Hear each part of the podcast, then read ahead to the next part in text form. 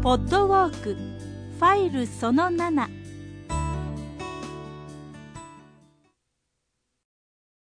さあ、えー、ロザンジの前について今門を入ったとこでございますね。ここはまあ、あの、桔梗の花が咲く美しい庭で知られております。有名なとこですね。で、ロザンジはですね、まあ、世界に誇る我が国の文豪と言ったらいいんかな、紫式部さんの邸宅跡と言われているとこでも有名なお寺なんですよね。世界的なベストセラーと言いますような現代風になりますけども「えー、源氏物語」のですね母木の段に出てくるところは土山寺の境内を指していると言われております、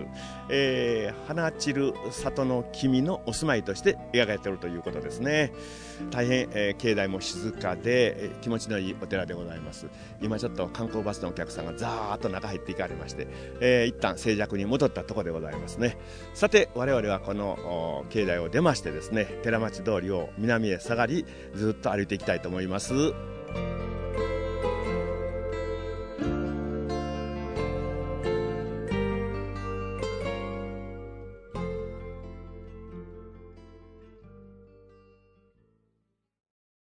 さあ、えー、寺町通りでございますね。梨の木神社を右手に露山寺を左手に、えー、しながら寺町通りをいわゆる京都に言うと下がっております南へ行ってるんですね。このあの寺町通りというのは、まあ、平安京の初めの頃に作られた京都の当時の京都の都のですね一番このね東の端やったというね東京国通りと言われてた通りらしいですね、えー、ここから先はだからまあほとんど京都の市街に入ってなかったということで、えー、この寺町通りの東側にあります大きな河原町という通りがあるんですけどもそれはおそらく、えー、鴨川の河原やったと思いますね。そして今、あの京都府立医大のですね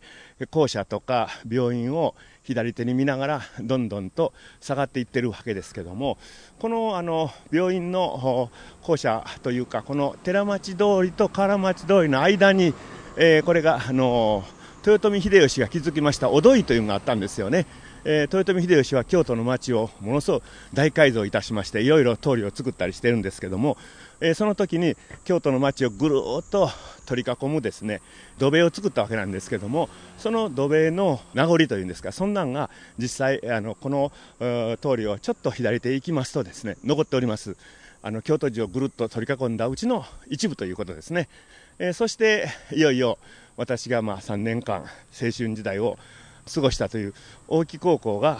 このちょっといったところにあるんですよね、えー、そこまで、まあ、あの皆さん一緒に歩いていくわけですけどもあのこの寺町通りのですね面白いのは、まあ、京都ってまあいろんな古いものが残ってるんですよけどもおそらくこの家の角にありますこの放浪引きのですね帳面版もこれはおそらく戦争前第二次世界大戦前のもんやと思いますよね。放浪引きになっておりましてね、えー、この辺上行区というたん当時はねで上行区の区という字がまだちょっとこれ今の区とは全然違うんです。で広小路通り寺町東入の東桜町と書いてあるんですけどこの広小路の広という字がこれまたあの古い広があります。それから東桜町その桜という字も、えー、木片に貝2つ書いて下に女を書くあの古い時代が残ってるわけですね。こんなんがこの辺いっぱいありましてですねこういうまあ昔のあの照明板を見ているだけでも なんとなしにこう雰囲気が感じられるということですね。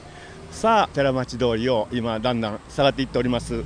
そしてそのいろんなこの辺あの面白いあの買い物と店っていうんですかここはまあ画廊があるんですよね。この画廊もかなり前からあるんですかね。僕の高校の時はちょっとなかったような気がするんですけども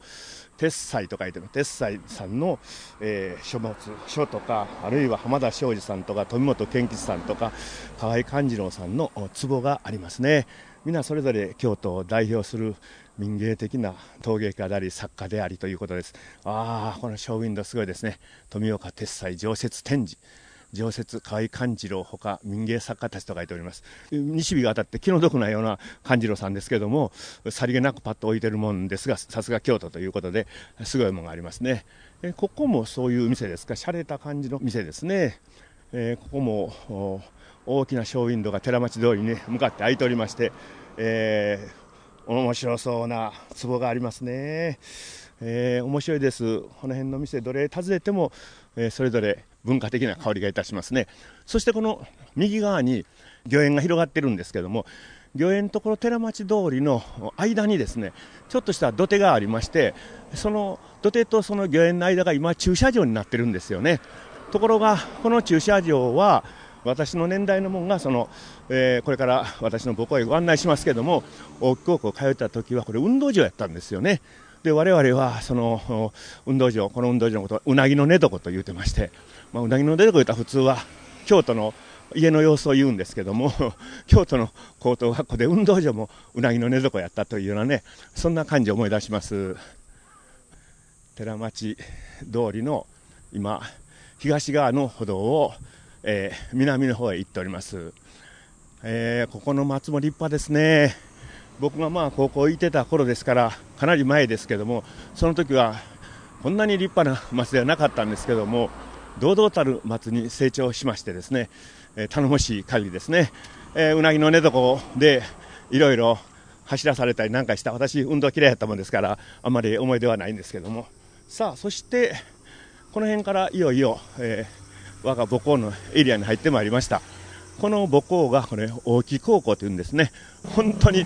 御苑のほんの横にあるんですね。で、それで今、私の母校の塀の横を通ってるんですけども、多分この辺りはプールがあったところやと思いますね。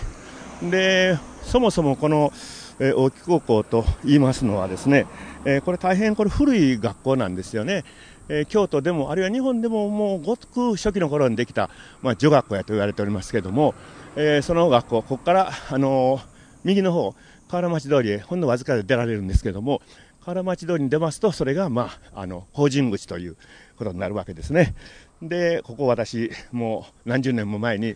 通った道なんですけども、まあ、ほとんど変わっておりません。ただまあ、校舎がちょっと建て回したりしたところあるんですけども、昔の校舎はそのままで、よう持ってるなというような感じがするんですよね。そして、まあ、この学校は、昔は進学校やったらしいですけども、僕らの行った時からぼちぼち性格が割と柔らかい感じの学校になりまして、まあ、僕の聞いてるところでは、えー、元ミス日本でしたかね、山本藤子さんの出身校だとか、あ体育館からなんかバスケットしてるのとか聞こえてまいりましたね。あるいは、まあこれですね、山本藤子さんとか、まあ僕は知らんかったんですけど、女優の森光子さんもここやとか、あるいはまあ神谷二郎さんがここやとかですね、で僕たちが在学してた頃にこの方も多分おられたと記憶してるんですけども日活の、まあ、私大好きやったんですけど段玲子さんやとかね。最近では澤田健二さんっていうんですか、えー、そういう方々がここ出身ということですね、えー、正門につきましたですね。なんかこの正門は九条家からいただいたもんやということで、まあ、自慢するわけやないんですけどもこの学校のまあ言われみたいもんがねその辺から感じられますね。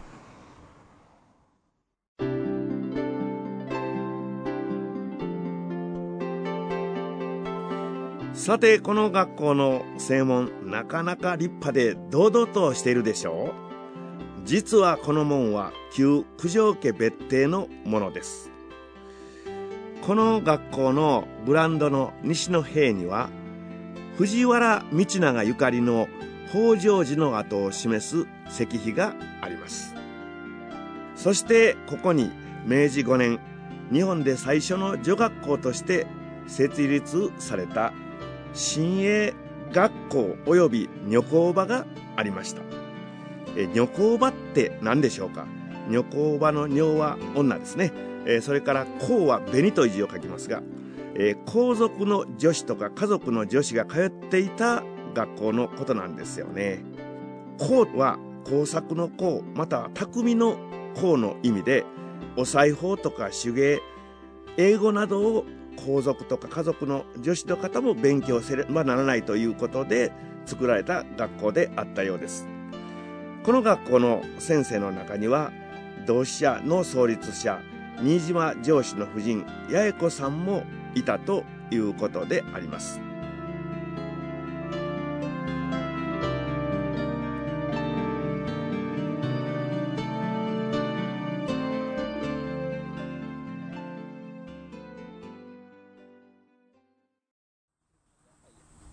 さあ、いよいよここを出発いたしましてですね、まあ、町屋の風景にも触れながら、えー、京都歴史資料館の前を通って、これ、まあ、あのちょっと立ち寄って見るのも勉強になるかと思いますね、まあ、時期によっていろいろテーマがあって、いろんな展示がしているということで、その辺確かめてみてもらいたいんですけども、そしてさらに南下いたしますと、ですねその先には、まあ、京都が誇るというんですか、有名な同志社のですね創立者の新島城先生のですね宮廷もあるわけなんですよね。